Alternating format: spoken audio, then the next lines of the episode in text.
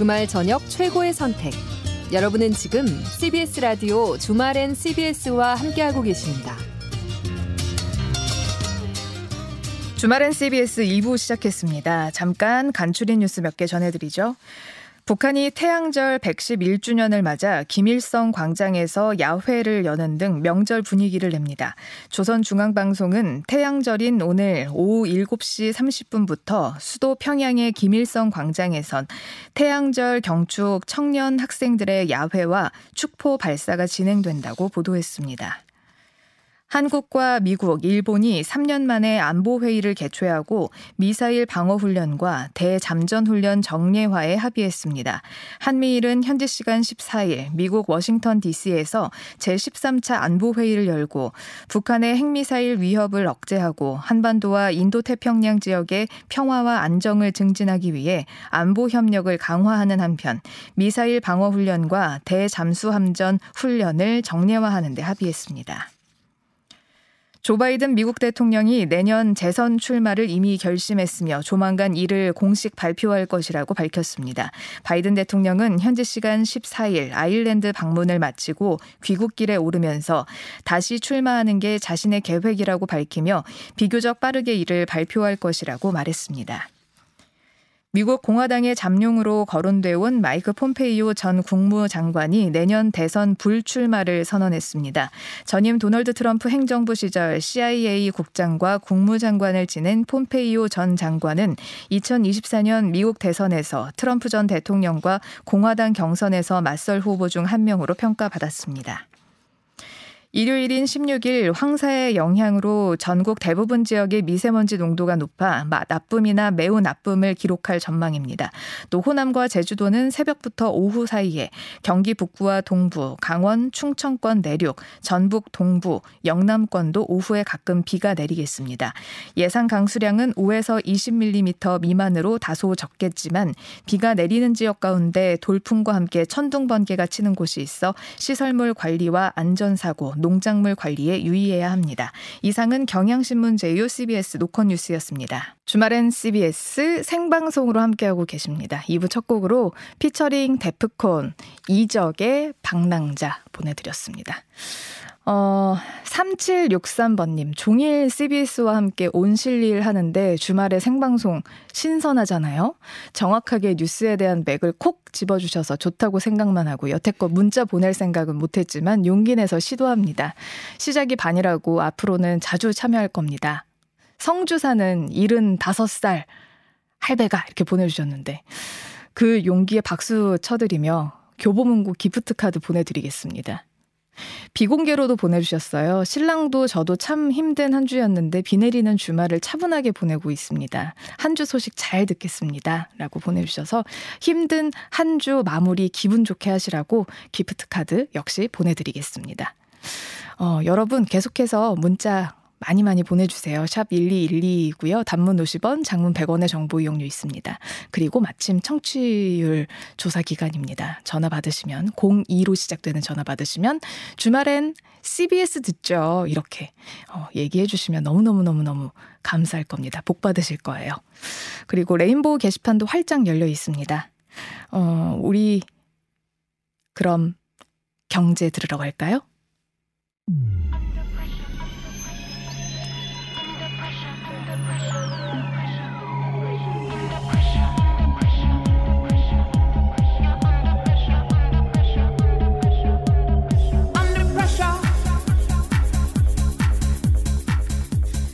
경제적 짐을 좀 덜고 나누고 갈 방법들 함께 찾아보는 시간. 경제가 진짜 문제야.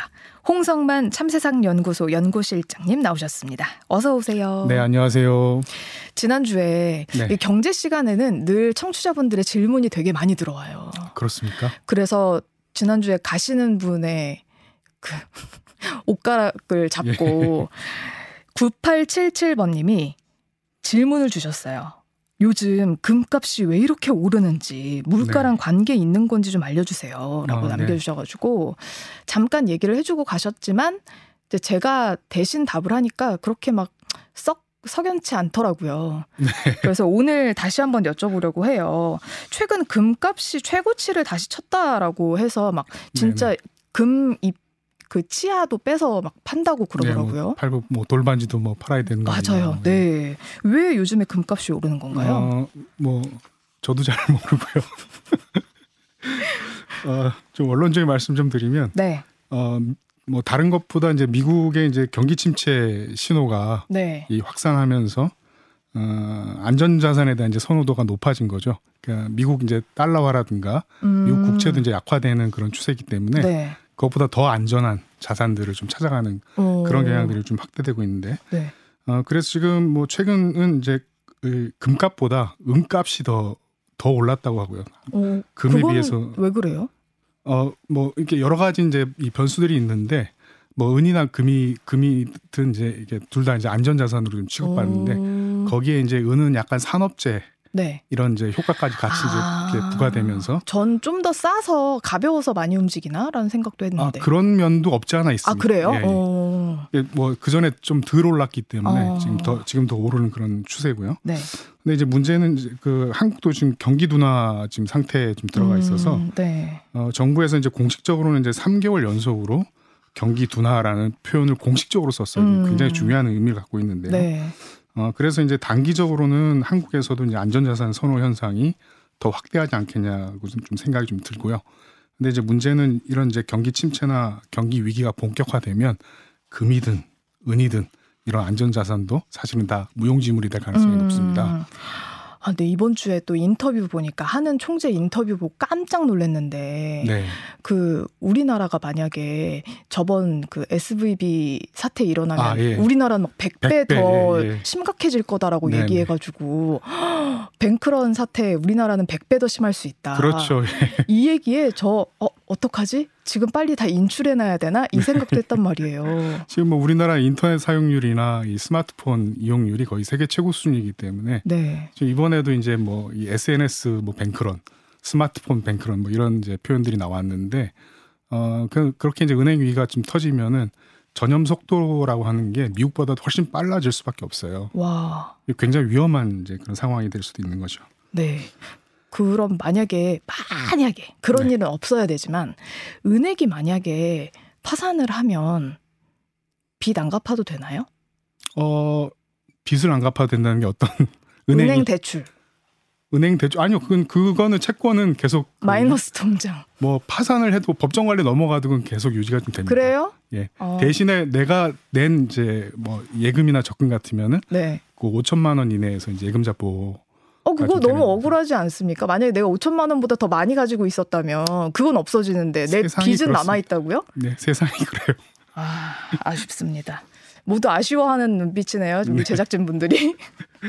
네. 자, 오늘 첫 번째 나눌 짐부터 알아보겠습니다. 오늘 짐은 어떤 건가요? 네 오늘 첫 번째 질문요. 어 국책 사업을 하는데 이제 예비 타당성 조사라는 걸 해요. 네. 어 이거는 이제 그, 그 국가 사업의 이제 어떤 경제성이나 이 수익성을 따져보는 그런 제도인데요.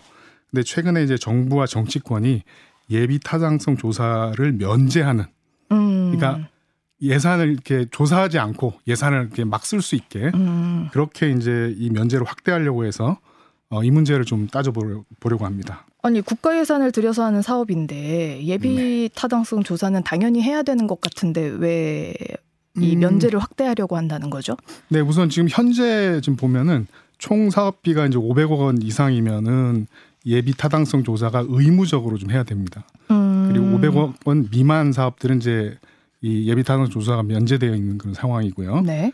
그리고 이제 500억 이상 사업이라고 하더라도 예비 타당성 조사 면제 조건이 있어요. 네. 여기에 이제 부합하면은 정부가 이제 예타 면제를 좀 시킬 수도 있- 있는 이제 그런 상황이고요. 네. 어, 그런데 이제 최근에 이제 이 그 예, 예, 예비 타당성 조사 의무 그 기준 금액이 아까 500억이라고 했잖아요. 네. 이거를 이제 천억으로 그 상향하는 안건. 두 배나. 예. 이 이제 여야 합의로 국회 소위원회를 통과했어요. 어. 근데 문제는 지금 이게 총선을 앞두고 있는 그런 예민한 지금 상황이기 때문에 네. 이게 좀 혹시라도 이 예타 면제 확대로 이 뭐 지난 정부처럼 이 선심성 지역 개발 사업을 남발하는 건 아니냐라는 그런 음. 우려들이 좀 확대되고 있는 상황입니다. 근데 이번 주에 그래서 막 모 거의 모든 조간 신문에 네. 이 문제가 나왔어요. 네, 예타 문제 이게 좀 심각한 문제죠. 네, 지금 막 지역 공항들 해주려는 거 아니냐. 뭐 예. 그런 좀 가능성도 좀 엿보이고 있는데요. 네. 어, 애초에 이제 윤석열 정부는 이제 예타 면제 조건을 더 구체화하고 더 까다롭게 해서 면제를 어렵게 이제 만들 겠다라고 이렇게 발표를 했어요. 네. 뭐 그러면서도 이제 이 예타 의무 기준 금액이 저 500억이라고 했는데 네. 요거는 이제 1999년에 정해진 거라서 어, 무려 이제 24년 전 기준이라서 네. 이게 좀 시대에 맞지 않아서 천억 원으로 올리는 는 그런 이제 개, 그 개정을 하겠다라는 음. 그런 입장을 밝힌 상태입니다. 네. 근데 또 생각해 보면 지금 정부는 규제 완화를 추구하는 시장주의 정부잖아요. 네. 근데 예타 면제를 또 까다롭게 만든다? 왜 이거는 또 안 맞지 않나? 이게 이제 그 예비 타당성 조사라고 하는 게 이게 시장 영역의 문제가 아니라 네. 이 국책 사업, 국가 투자 문제라서 네. 이 시장 규제 완화하고는 관련이 없고요. 음. 오히려 이제 국가 투자의 규제를 강화하면 네. 거꾸로 이제 시장 규제는 완화하는 그런 간접 효과도 생깁니다. 음. 그러니까 이제 시장주의라는 정책 방향이 일관되어 있는 그런 어, 이야기인 거죠. 네. 그리고 이제 두 번째로는 이제 그 예타 문제는 이게 이제 그 국책 사업을 할 거냐 말 거냐 그 문제이기 때문에 네. 예산 집행의 문제거든요. 네. 그래서 예타 규제를 강화하면은 네. 재정 지출을 축소하게 되는 그런 정책 효과까지 음. 생긴다고 좀 볼 수 있어요. 네. 그래서 이제 현재까지는 이 예타 면제 사업을 윤정 그 윤석열 정부가 가장 적게 한 음. 그런 상황입니다. 네. 하지만 이제 지금 뭐 그 총선을 앞두고 있는 그런 상황이어서 네. 이게 또 예타 면제 사업들이 그 다시 급증할 수 있는 건 아니냐 라는 그런 우려들이 좀 확산되고 있는데요. 예를 들어 어떤 것들이 있어요? 어, 실제로 저 문재인 정부에서는 그 2020년 총선을 앞두고 네. 당시 이제 김경수 경남도지사가 있던 네. 경남 지역의 이제 남부 내륙 철도 사업 음. 이게 아마 한 예산이 한 4조 원, 5조 원 뭐 이렇게 어. 들어갔던 것 같은데 많이 들어갔네요. 그리고 네. 이제 평택 오송간 이제 그 복 복선화 사업 음. 요것도 몇 조 원 이제 들어간 그런 사업들인데 네. 이것들을 다 이제 예타 면제 그 당시에 네. 시켰고요. 그리고 이제 대선 과정에서 이 가덕도 이제 신공항 사업들이 나왔는데 이게 이것도 이제 그 문재인 대통령이 퇴임 직전에 네. 이게 13조 원이 넘어가는 그런 사업인데 예타 면제를 승인하고 그렇게 이제 갔죠, 가셨죠. 세상에나 13조. 네. 와. 예비 타당성 조사는 하는 게 좋은 건가요? 안 하는 게 좋은 건가요? 그러면 이거는 어. 구- 국가 예산이니까 네. 더 짜임새 있고 쓸모 있게 집행되려면 예타 조사를 하는 게 좋은 것 같은데요. 네, 뭐 아무래도 그렇습니다. 네. 일반적으로 보면은 뭐 예비 타당성 조사는 하는 게 좋고요. 뭐 이게 예산을 효율적으로 쓸 수도 있고 예산 낭비를 줄일 수 있기 때문에 네. 뭐 당연히 그래야 되는데 하지만 이 예타 예비 타당성 조사라고 하는 게 양날의 검이에요. 음. 이게 이제 앞서 예, 그 예비 타당성 조사는 경제성이나 수익성을 따진다라고 네. 그렇게 말씀드렸는데 네. 결국에 이제 국가 투자 사업을 이 수익성으로 평가하면 하게 되는 그런 문제가 있거든요. 음. 그렇게 되니까 이 국책 사업들이 예타를 통해서도 뭐 이런 개발 사업에 이제 치중하거나 이게 이제 수익이 이제 나는 거기 때문에 나중에 이제 민영화 시킬 수 있는 그런 음. 조건들을 네. 만드는 뭐 그런 문제들을 낳고 있습니다. 음, 그렇다고 수익이 나지 않고 앞으로도 계속 적자면은 국가 재정만 더 들어가는 거 아니겠습니까? 음, 네. 자, 근데 그렇다 하더라도 이제 이 국책 사업들 같으면은 뭐 이런 돈을 쫓는 이제 기업과는 다르게 수익성이라는 기준으로 좀 판단하기보다는 네. 공공성 문제로 좀 판단을 해야 되는데요. 음. 대표적으로 이제 뭐 공공병원이라든가 아. 대중교통, 뭐 예. 에너지, 네네. 뭐 공공주택 문제 뭐 이런 예들을 좀 들 수 있어요. 예. 그래서 이제 뭐 적자 규모를 따지는 것도 필요하긴 한데요. 어, 그것보다는 이제 국가 사업 국가 사업 자체가 감내해야 될 이제 적자 규모와 공공성을 같이 좀 평가를 해야 되는 음. 그런 문제가 아니냐는 생각이 좀 들어요. 예. 뭐 예를 들면은 이제 뭐 경찰서나 군대 같은 경우에는 이제 치안과 안보 문제로 음. 이걸 두게 되는데 근데 이 부분은 항상 적자예요. 네. 수익이 전혀 나지 않는 그런 하지만 해야 하는 거죠. 그렇죠. 그 뭐 이 안보라는 그런 공익 공익적인 어떤 그런 판단들이 음. 좀 절대적인 그 기준으로 좀 사고되는 그런 영역이고요. 예.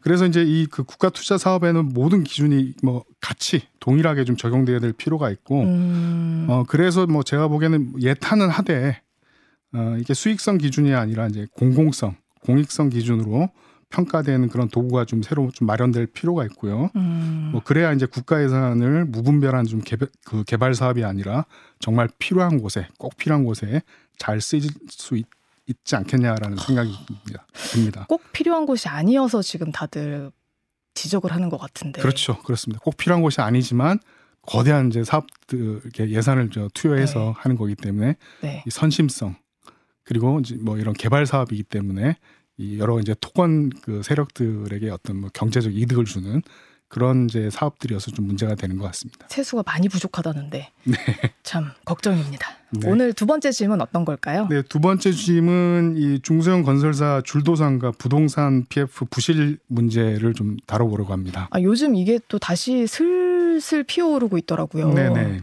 이 문제가 네. 건설사 줄도산이 우려된다고요? 네, 그렇습니다. 그 지난해만 해도 이 시공 능력이 83위인 이제 대우조선 해양건설이라고 있습니다. 여기가 법정 그 관리 신청을 했고요.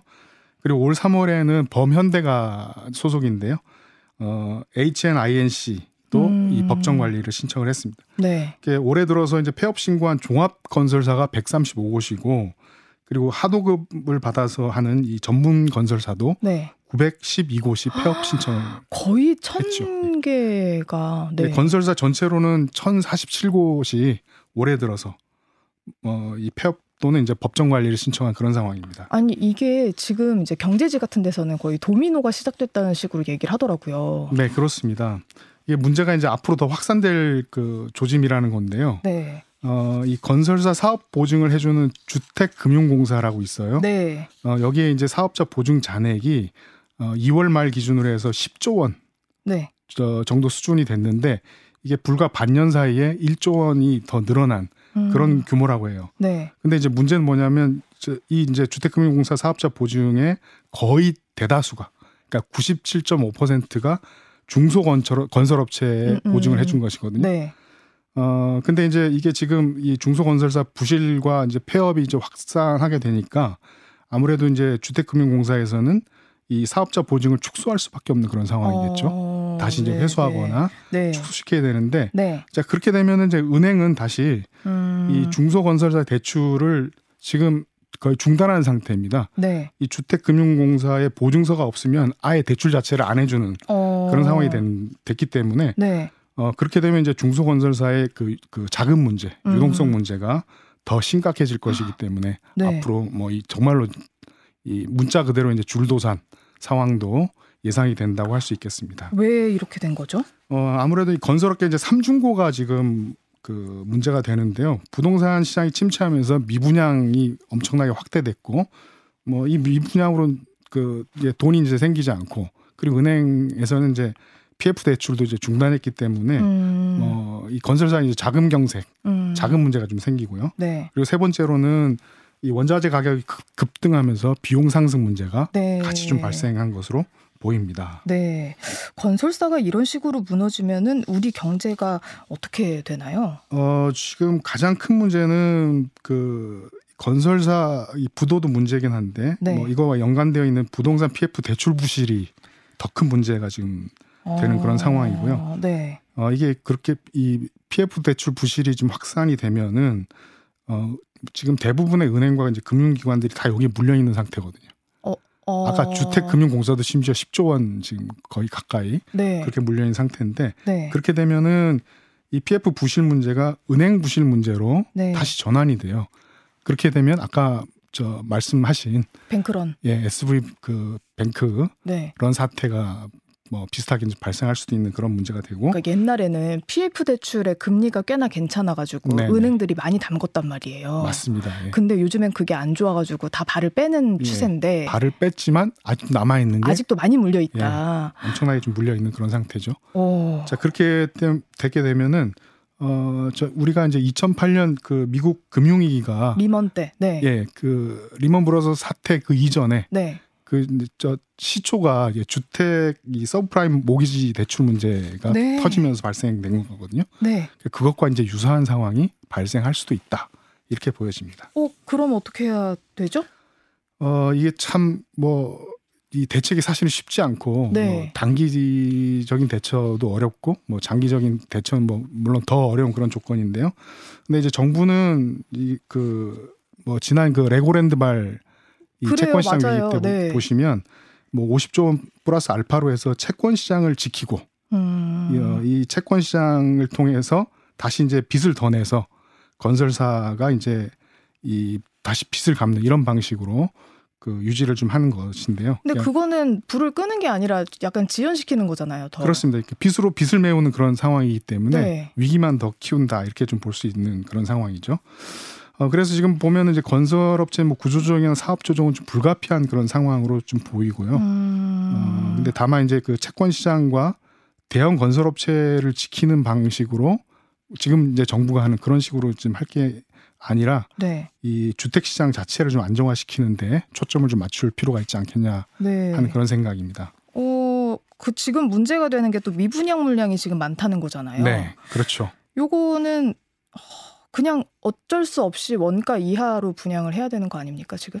뭐 그렇게라도 해서 네. 그 손실을 좀 보더라도 건설사가. 건, 예, 건설사들이 그렇게 뭐 자금 회수를 할 수 있으면 좋은데 사실 그것도 이렇게 그이 희망대로 이렇게 될 가능성들이 별로 없는 상태고요. 원래 시장이 그래요. 안 팔리면 싸게 내놔야 돼요. 네, 지금 뭐 계속 뭐 물량들을 그렇게 하고 있는데 그 소진율이 이렇게 높지가 않습니다. 음, 계속해서 이렇게 미분양 물량들이 더 적체되고 있고 그리고 앞저 7만 5천 채 정도 지금 그 미분양이 된 걸로 네. 좀 되는데 그것도 지금 건설사가 네. 지금 분양을 해봐야 어차피 분양이 안 될 거기 때문에 계속 분양 미루죠. 시기를 미룬 상태이기 때문에 그거 뭐, 뭐 그렇게 이제 된 건데 한 지금 전망 키로는 10만 채 이상 미분양 물량이 적체돼 있는 걸로 그렇게 좀 알려져 있어요. 이걸 있어요. 어, 어떻게 하면 좋을까요? 어 이게 지금 그 쉽지 않은 그런 건데요. 아니면 국가가 쫙 사가지고 싼 값에 네, 그렇습니다. 사가지고 임대를 쫙 주는 건 어떨까요? 예, 그게 이제 그 주택 시장을 안정화시키는 그런 네. 방식 중에 하나인 무이 좋고 매부 좋고. 건데요. 그러니까 단지 그, 그 미분양 물량만 인수할 문제가 아니라 지금은 사실 건설사 자체에 대해서 뭐 지금 미분양 물량만 인수하고 돈을 또 건설사에 주게 되면 그 일종의 이제 그 건설사만 살려주는 음, 그런 이제 싸게 사야죠. 되기 때문에 네.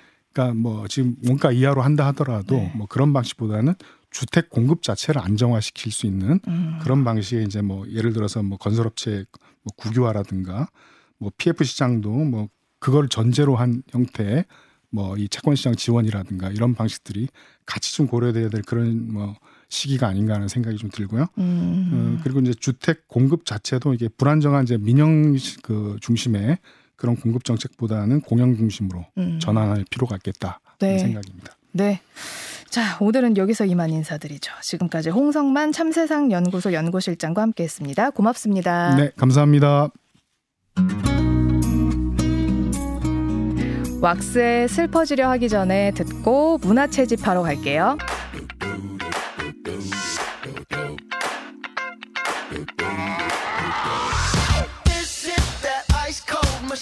손희정의 문화 채집 손희정 평론가 만나봅니다. 어서 오세요. 네, 안녕하세요. 오늘도 문화 소식을 채집해 오셨을 텐데 오늘의 첫 채집물은 무엇입니까? 네, 2023년 1, 4분기 한국 극장 개봉작 중에서 가장 흥행한 작품. 이번 주까지 480만 명에 달하는 극장 관객들을 극장으로 불러 모은 작품에 대한 이야기를 좀 가지고 왔는데요. 일본 애니메이션 스즈메의 문단속입니다. 스즈메. 스즈메? 네, 그럼 아, 아, 저도 모르게 따라하게 되네요. 네. 저도 보고 왔는데 어떤 음. 작품인지 소개해 주세요. 네, 일본의 거장이죠. 미야자키 하야오의 뒤를 잇는 감독으로 손꼽히고 있는 신카이 마코토의 최근작인데요. 신카이 감독은 초기작부터 뭐 세기말 일본 사회 정서를 반영하는 작품들을 만들면서 굉장히 대중의 사랑을 받아왔고 음. 2011년 3월 11일 동일본 대지진 이후에는 그러니까 뭐 재난이라든가 사랑하는 이에 대한 상실 이런 것들을 이제 화두를 붙들고 계속 작업을 하고 있습니다. 네. 그래서 2016년에 너의 이름은을 냈었고 2019년 날씨의 아이 그리고 2022년 스즈메의 문단속 이게 세 작품이 고 이제 동일본 대지진 이후에 만든 작품들이고요. 이 세 작품을 묶어서 감독은 뭐라고 부르냐면 재난 삼부작이라고 음. 부릅니다. 네.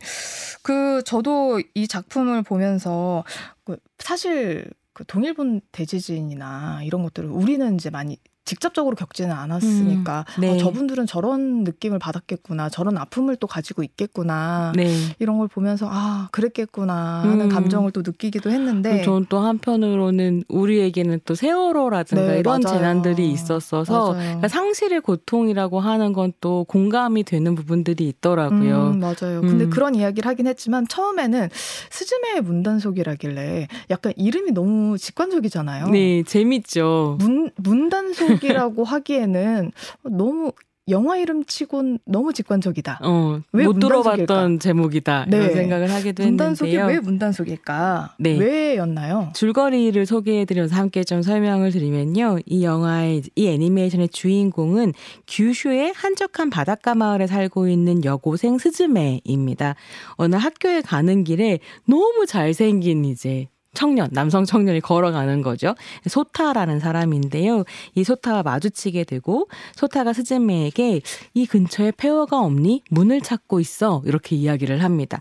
스즈메는 폐허가 된 산속 마을의 위치를 가르쳐 주고 이 남자랑 헤어지는데요. 아무리 생각해도 이 남자가 너무 궁금한 거예요. 네. 그래서 이제 이 남자를 따라서 폐허 마을로 자기도 찾아가게 됩니다. 학교를 땡땡이를 치고 따라가죠. 그렇습니다. 예. 근데 그곳에서 소타는 발견하지 못하고 낡은 문 하나를 발견하게 되는데요. 그 문에 자기도 모르게 이제 이끌리면서 스즈메가 그 문을 열게 되는 거죠. 이렇게 어. 닫혀 있는 문이었는데 네. 싹 열고 그 문을 열면서 이 스즈메가 살고 있는 마을에 대지진의 위기가 닥쳐오게 됩니다. 음. 그리고 그 문 너머에 이제 살면서 이렇게 일본의 지진을 일으키는 미미즈라는 존재가 있는데 네. 사실 그 미미즈가 봉인되어 있었던 건데 문을 열어버린 거였던 거예요. 네. 근데 소타라고 하는 이 미스테리한 남자는 뭘 하는 사람이냐면 그 문들을 일본 전역을 다니면서 닫으면서 미미즈를 봉인하는 일을 하고 있던 남자였습니다. 혹시 안 보신 분들은 도대체 무슨 문일까 하실 텐데 정말 그냥 문입니다. 네, 그냥 문이고요. 사실 스즈메의 문단 속에 메인 포스터에 나와 있는 문이 네. 다 그런 문이라고 보시면 되겠습니다. 네. 그래서 이제 스, 그러니까 옆에 있던 스즈메는 그 소타를 도와서 문을 닫고 대지진을 막게 되죠. 음. 때 이후에 소타는 신비로운 존재에 의해서 의자가 되는 저주에 빠집니다. 이 참, 참 딜레마라고 할 수 있는데 네. 너무 잘생긴 남자 주인공인데 영화 내내 의자가 되어 있거든요. 네, 말하는 맞아요. 의자. 맥락 없이 의자로 변해요. 네, 그래서 이제 소타가 문을 닫는 일을 해야 일본의 지진들을 막을 수 있는데 의자가 되어버렸기 때문에 스즈메는 의자가 된 소타와 함께 일본 전역을 돌아다니면서 각지의 폐허에서 지진을 일으키는 문이 열리는 걸 막는 이런 음. 일을 하게 되는 거죠. 네. 그래서 여기서 나오는 것이 바로 문단속이라는 이름이고요. 네. 스즈메와 소타는 문단속을 계속하면서 이쪽 세계의 사람들을 지키고 어, 음. 기억하려고 노력하는 일을 계속하게 됩니다. 네. 근데 이 감독의 전작이죠. 너의 이름은에서도 주인공이 그렇게 재난으로부터 누군가를 구하려고 노력을 했었는데. 네, 그 렇습니다. 그게 이어지는 것 같아요. 재난 네. 삼부작이라고 불리는데 너의 이름은 같은 경우는 운석 충돌로 마을 하나가 통째로 소멸하는 사건이 있었고요. 그러고 나서 몇 년 후에 이 세계의 시간이 이상하게 뒤틀리면서 미래를 살고 있는 남자 주인공과 과거에 그 이제 운석이 떨어졌던 마을에서 살다가 죽은 여자 주인공이 서로 섞이게 됩니다. 몸이 음. 바뀌면서 서로 만나게 되는 셈인데 이렇게 이제 시간이 섞이면서 이 남자 주인공이 시간을 거슬러 올라가서 여자 주인공과 마을 사람들의 생명을 구하기 위해서 노력하는 이런 이야기거든요. 네. 시간을 거슬러 올라가서 과거를 다시 산다는 의미에서 일종의 타임슬립물 이라고 할 수 있겠습니다. 그런데 제가 이렇게 생각을 좀 해보니까요. 어떤 재난에 제대로 대처하지 못하고 사랑하는 사람을 집단적으로 잃었을 때 음. 한 사회의 대중문화에서 이런 타임슬립물이 인기를 끄는 것 같아요. 음. 왜냐하면 한국 같은 경우에는 세월호 이후에 등장한 뭐 다양한 포스트 세월호 작품들이 있었는데 음. 이 작품들에서 타임슬립물이 많이 등장을 했었거든요. 대표적인 작품이 김은희 작가의 시그널이라는 어. 드라마 있었습니다. 그래서 어. 워키토키가 무전기로 네네. 이렇게 한 20년의 시간을 뛰어넘어서 서로 네. 형사들이 연락을 하는 이런 작품이었잖아요. 네. 근데 그렇게 해서 과거에 지켜내지 못했었던 사람들을 음. 지켜내려고 하는 열망 같은 게 작동을 하게 되는데요. 재난이 벌어지는 그 당시에 아무것도 하지 못했고 음. 사실 세월호 같은 경우에 전 국민이 그야말로 눈앞에서 음. 생태 같은 생명을 잃었잖아요. 그러니까 다시 그 시간을 돌아가서 그 무기력을 극복하고 뭐든 하고 싶다라는 마음이 있는데 음. 현실에서 그게 안 되는 거죠. 음. 그래서 드라마나 영화가 그걸 해내는 제2의 공간이 네. 되곤 하는데요. 저 저는 이제 스즈메의 문단속을 보면서도 아 신카의 마코토가 너의 이름부터 스즈메의 문단속까지 이 제2의 공간으로서의 극장을 상상하고 있구나라는 음. 생각이 좀 들었습니다. 네. 그 한편으로는 지진이 미미즈라는 신화적인 존재 때문에 일어나는 것으로 그리고 있다. 이런 점에서 또 재해를 낭만화하는 거 아니냐. 이런 네. 지적도 있더라고요. 뭐 이런 지적이랑 굉장히 퇴행적인 역사관을 네. 갖고 있다. 구조를 보여주지 못한다. 이런 비판들이 좀 나오고 있기도 한데요. 저는 이 작품을 굉장히 선회하는 편이고 음. 어, 의미가 있다. 이런 재현이 이런 생각을 하는데 네. 특히나 그런 신화적 존재가 폐허가 된 문을 통해서 이 세계로 닥쳐와서 자연재해를 일으킨다. 네. 라고 하는 부분이 현대에서 우리가 경험하는 재난의 성격을 굉장히 잘 보여준다고 생각을 했었 어요. 어떤 면에서요? 이게 우리 시대의 자연재해는 사실 자연재해로만 경험되지 않거든요. 그러니까 음. 많은 경우에 자연재해가 문명과 만나면서 인재가 되는 거죠. 아. 그래서 굉장히 거대한 재난이 돼버리는데요. 네. 사실 동일본 대지진이 아주 대표적인 케이스였습니다. 네. 그러니까 동일본 대, 대지진에서 수없이 많은 마을을 폐허로 만든 건 쓰나미 네. 였지만 사실 그 폐허를 다시 복구할 수 없도록 만들었건 원- 만들었던 건 원전 폭발이었잖아요. 음, 네네. 그리고 그 때문에 더 많은 사람이 죽기도 했고요. 음. 그래서 스즈메의 문단속을 보면 자연재해를 일으키는 미미즈는 반 드시 인간이 세워, 세워놓은 마을이 폐허가 되고 난 뒤에 그 폐허가 된 마을에 있는 문을 통해서 음. 이 세계로 넘어오는 거죠. 음. 그래서 저는 이렇게 작품을 보면서 자연적인 것과 인간적인 것이 만나서 만들어지는 재난의 고통이라고 음. 하는 게 이 작품에 녹아 있다 라는 생각을 좀 했습니다. 네. 근데 왜 미미즈는 꼭 폐허에서 등장을 할까요? 그것도 너무 흥미롭다고 전 좀 생각했는데요. 후쿠시마가 있는 일본의 동쪽, 그러니까 토호크 지방의 역사에 대한 은유가 아닐까 이런 생각을 좀 음. 했었어요.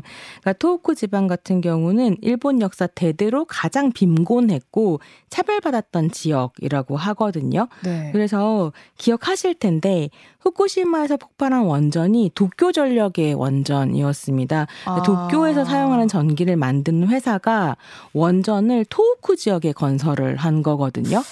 그러니까 위험에 이런 것 같아요. 예. 그러니까 이렇게 수도권에 그러니까 경제력이 모여 있는 지역을 보호하기 위해서 사실 어떻게 보면 원전이라고 하는 위험한 건물을 이제 지역에 짓게 되는 거고 위험의 외주화였던 셈 이거 이고요. 사실 우리나라도 그래요. 그런 부분이 네. 있죠. 고민을 좀 하게 되는데 한국과 굉장히 흡- 비슷한 건 뭐냐면 이 원전을 토호크 지방에 건설할 당시에 토호크 지방 사람들이 환영을 했다는 거예요. 음. 왜냐하면 역사적으로 대대적으로 말하자면 이제 계속 개발해서 배제가 되었고 음. 차별을 받았던 지역이었기 때문에 네. 원전을 지으면 일자리가 창출되고 경제적 부흥을 가져다 줄 것이다. 라고 이제 기대를 했었기 때문인 음. 거죠.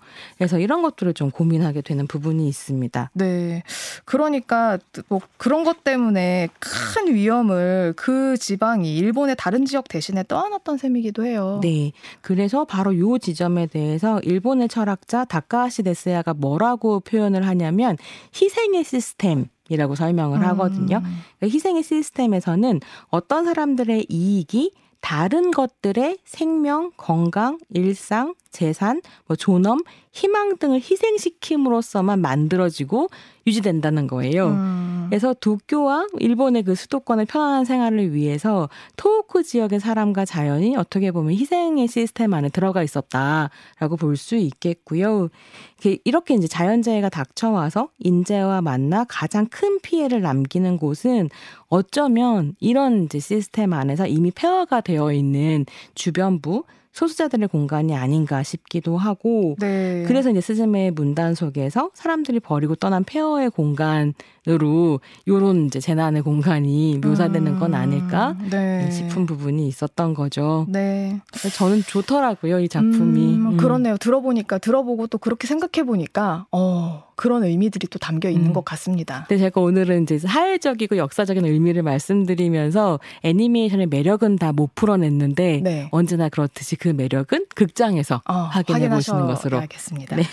네, 두 번째 소식으로 넘어가 볼까요? 네, 그래서 이게 스즈메의 문단속을 보고 나서 뭐 재해, 재난에 대해서 생각을 많이 하기 했기 때문에 그랬던 것 같기도 한데요.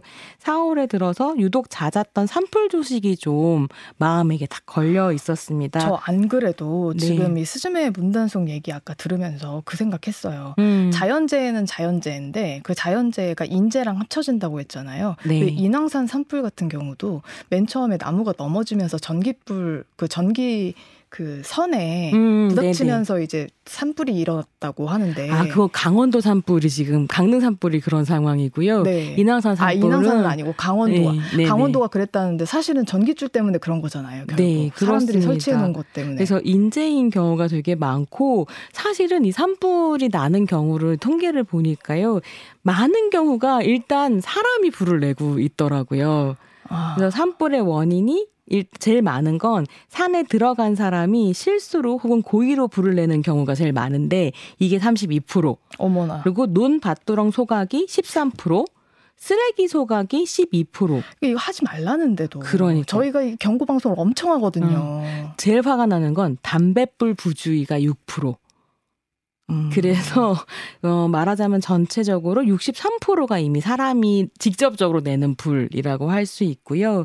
사람이 관련되어 있지는 않지, 그러니까 직접적으로 관련되어 있지는 않지만 지금 이제 아나운서님께서 얘기하신 것처럼 인간의 문명이 개입된 산불이 되게 많은데 그게 또 가장 중요한 것 중에 하나 그 전신주 문제인 네. 거죠. 그래서 강릉 산불에서 바람이 이제 불면서 소- 이렇게 소나무가 넘어지면서 네. 스파크가 일면서 어. 네, 또큰 불이 나서 굉장히 큰 피해가 나기도 했습니다. 네.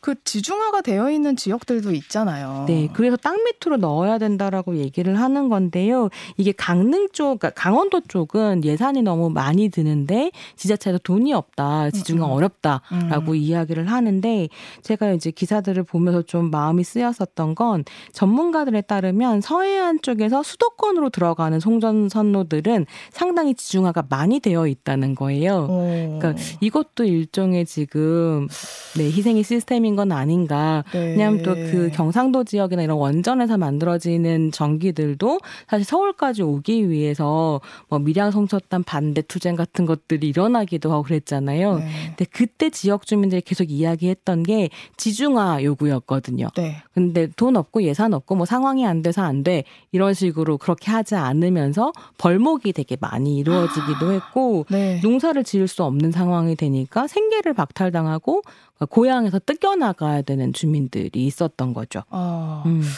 참.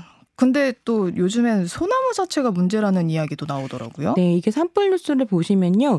동해안 지역에서 산불이 나면 진짜 걷잡을 수가 없는 경우가 많은데 중요한 이유 중에 하나가 동해안 지역이 소나무와 같은 침엽수 단순림이 산린 지역이 많기 때문이라고 합니다. 그러니까 음. 소나무는 어, 나무에 물기가 많지 않아가지고 불을 굉장히 잘 탈 뿐만이 아니라 네. 송진이 식물성 기름이어가지고요. 음. 불을 붙이는 역할을 한다고 해요. 음. 근데 이게 좀 주목하게 되는 게 소나무와 같은 침엽 수림과 달리 화렵수 같은 경우에는 산불에 굉장히 강한 편이라고 하는데요. 네. 일단 화렵수가 뭐 이렇게 잎이 넓잖아요. 네네. 그 낙엽들이 땅을 잘 덮어가지고 네. 수분을 간직하게 해줘서 음. 불을 막는 부분이 있다는 거죠. 네. 그래서 좀 흥미로운 건 소나무만 있는 단, 단순림에서 불이 붙으면 이게 이제 수관화라고 하는데요. 네. 나무 숫자에 각관자, 불화자를 써서 나무 위에 가지와 잎 같은 거좀확다 타버려가지고 살림의 복구가 거의 불가능한 상태로 음. 타버리는 수관화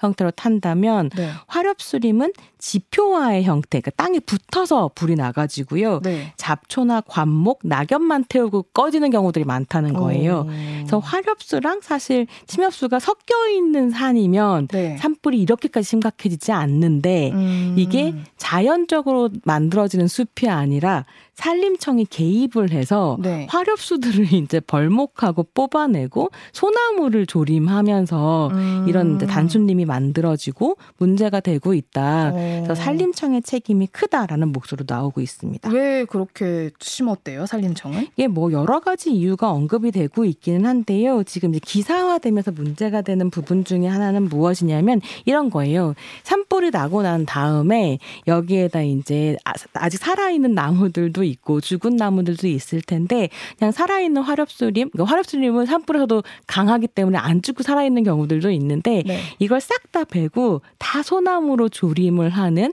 이런 식의 이제 재조림화 사업을 어, 산림청이 주도를 해서 진행을 하고 있는 부분들이 있고요.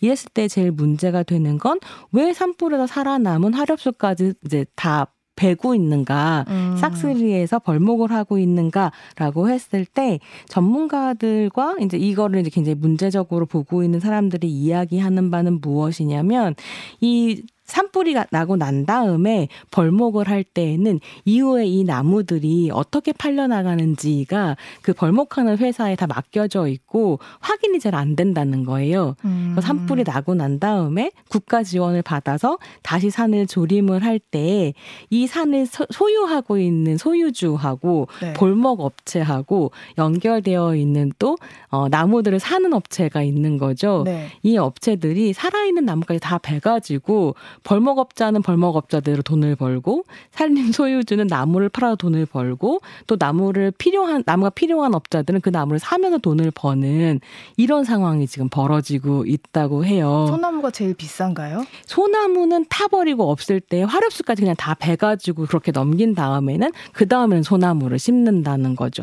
이 소나무가 필요한 이유는 산림업자들 같은 경우는 이 소나무를 통해 돈을 벌 수 있는 다른 사업들을 할 수 있기 때문이다.